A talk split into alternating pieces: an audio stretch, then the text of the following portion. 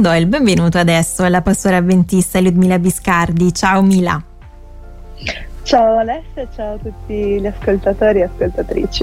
Allora, oggi continuiamo un po' a riflettere sulle beatitudini. Abbiamo iniziato nella, nella scorsa puntata, se volete riascoltarla la trovate sul nostro sito hopemedia.it oppure anche eh, nelle principali eh, piattaforme di podcasting, quindi potete cercarci anche lì e eh, insomma abbiamo visto intanto che sono un po' l'incipit eh, del sermone sul monte che ci viene appunto presentato eh, nel Vangelo secondo Matteo al capitolo 5 e quindi avevamo iniziato Mila proprio a riflettere eh, sulle prime parole di Gesù.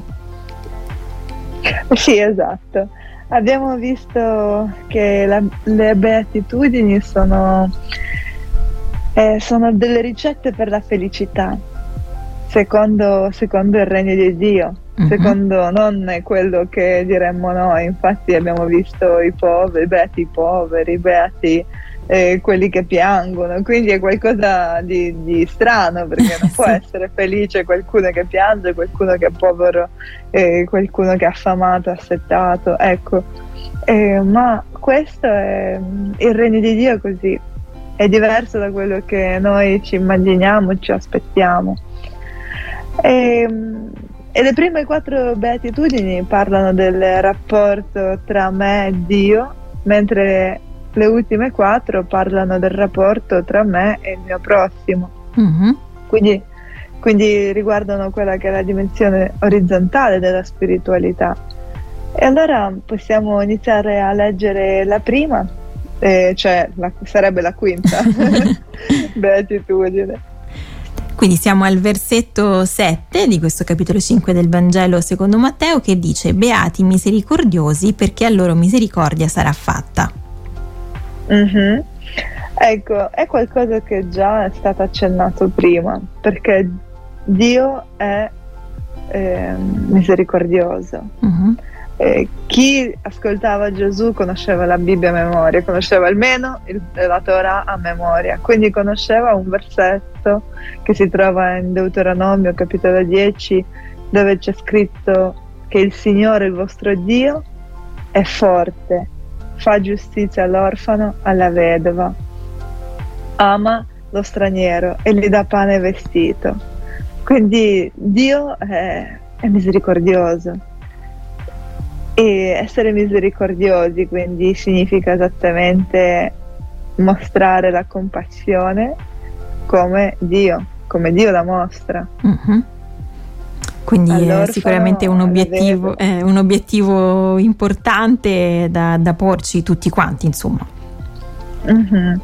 Perché poi tutti noi conosciamo orfani o vedovi o stranieri e quindi possiamo mettere in pratica quello che Dio mm-hmm. dice eh, nella nostra quotidianità, possiamo imitarlo. Certo. E in quel momento saremo beati, nel senso che saremo felici perché nel momento in cui io sono misericordiosa, vuol dire che però anche mi attivo ad aiutare chi sta male, io ne ricevo del beneficio. Come dice Gesù, c'è più gioia nel dare che nel mm-hmm. ricevere. È vero, fa del bene poi anche a noi, anche se non lo pensiamo all'inizio, però è così poi. Mm-hmm. Eh, possiamo leggere la, la sesta beatitudine? Beati puri di cuore perché vedranno Dio. Ecco, qui Gesù sta facendo polemica contro, diciamo, quelli che erano eh, i farisei, quindi quelli che facevano di tutto per essere puri mm-hmm. esternamente, ma non internamente. È più importante il nostro cuore eh, è più importante la sede dei pensieri, diciamo così. È più importante pensare cose positive che fare cose positive ma pensare male. Ecco, al Signore importano le nostre motivazioni, la purezza delle nostre intenzioni. Ecco perché dice felici i puri di cuore, beati i puri di cuore. Certo, ecco, quindi già davvero eh, interessanti questi primi due spunti, continueremo ancora a commentare le beatitudini tra poco insieme alla pastora Ventissa Ludmila Biscardi, adesso arriva Marta Falcone con Sorrido. Padre, questo è il canto mio, una voce sola che si innalza a te. Padre, so che ascolterai, a te io griderò e tu mi esaudirai.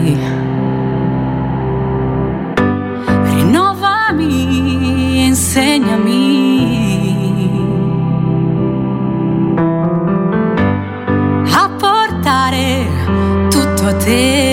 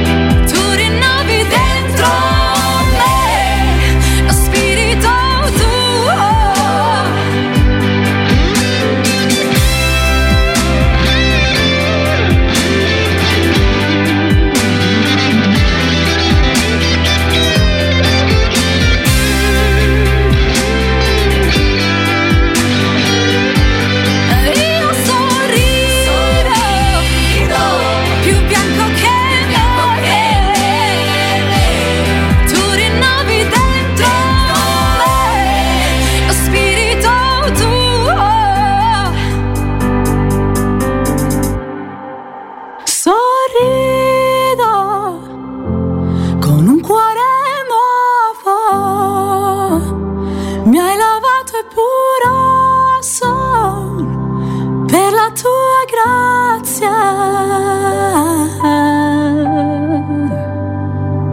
Sorrido, questa era Marta Falcone, sono insieme alla pastora avventista Ludmila Biscardi, stiamo commentando eh, alcune delle beatitudini, eh, abbiamo visto che sono proprio delle ricette per la felicità secondo il regno di Dio e ehm, quindi ritorniamo al testo, siamo in Matteo 5, riprendiamo dal versetto 9 che dice Beati quelli che si adoperano per la pace perché saranno chiamati figli di Dio. Mila.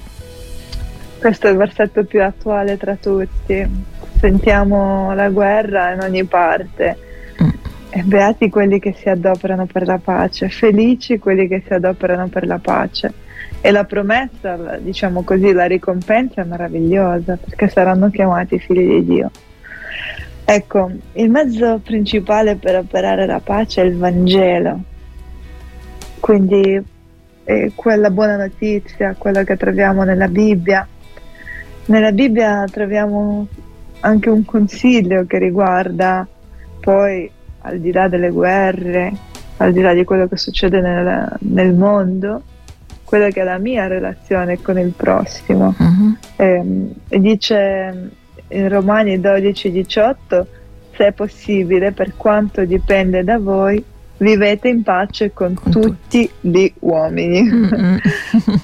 Ecco, questa è un'utopia, cioè è irreale, perché ehm, chi di noi è in pace veramente con tutti gli uomini. Però questo è esattamente il regno di Dio. Qualcosa di impossibile da realizzare qui, ma che siamo chiamati ad anticipare. Certo, quindi insomma dobbiamo impegnarci per questo comunque, cercare di farlo. Mm-hmm. Cercare di raggiungere questo ideale, adoperarsi per la pace, già nel nostro piccolo. E, um, non c'è niente di più bello che andare la sera a dormire con il cuore in pace, consapevoli che magari abbiamo perdonato una persona che anche se non lo meritava, però noi l'abbiamo perdonato. Quindi per quanto dipende da me, io sono chiamata a vivere in pace con tutti gli uomini. Certo, quindi è sicuramente molto, molto importante. Eh, proseguiamo con eh, il versetto 10 mm-hmm. che dice Beati perseguitati per motivo di giustizia perché di loro è il regno dei cieli. Ecco, questo è anche interessante i perseguitati per motivi di giustizia. E guardate, i perseguitati ci sono sempre stati nel corso della, della storia, da duemila anni a questa parte, ci sono tuttora. Mm-hmm.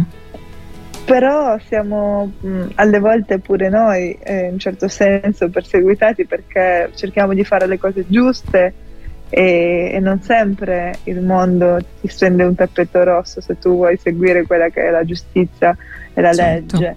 E, però la cosa interessante è che dice il regno di Dio è di loro. Cioè, il regno di Dio è già qui, dice Gesù. Cioè, chiaramente il regno di Dio non c'è ancora, perché ancora non si è manifestato, ancora non ci sono morti, ancora ci sono malattie, ancora il regno di Dio non è qui, ma è già qui. Ecco, le, abitu- le beatitudini sono, eh, hanno questa interessante eh, prospettiva, mm-hmm. cioè riguardano, riguardano il regno di Dio che ancora non è arrivato, ma che deve già anticiparsi qui e viversi qua su questa terra. E se ti ricordi, ehm, Alessia, la prima beatitudine inizia con questa promessa che parla del regno dei cieli. Sì. Diceva beati i poveri in spirito perché di loro è il regno dei cieli. Mm-hmm. E l'ultima beatitudine si conclude nella Mm-mm. stessa maniera. È vero. Quindi c'è pr- proprio una cornice sì. per dire e questa è la cosa più importante, il regno dei cieli. Il regno dei cieli è quello che aspetti, è quello che aspetto, è quello che aspettiamo, è quello che anela il mio cuore, è quello che la mia anima, la mia mente anela. E che tutti noi ci chiediamo per quanto tempo ancora ci sarà morte, ci sarà malattia, per quanto tempo ancora ci sarà tutto quello che vediamo quotidianamente al telegiornale e attorno a noi, nella nostra famiglia, quando invece arriverà questo regno dei cieli. Ecco, Gesù in queste beatitudini ci invita ad anticiparlo, perché non spetta a noi stabilire quando sarà, ma intanto noi siamo chiamati a vivere come se fosse già qui il regno dei cieli. Certo, grazie per questo bel messaggio, è stata con me la pastora avventista Ludmila Miscardi, alla prossima Mila. Grazie Ale, alla prossima. Ciao a tutti. Ciao, ciao, ciao.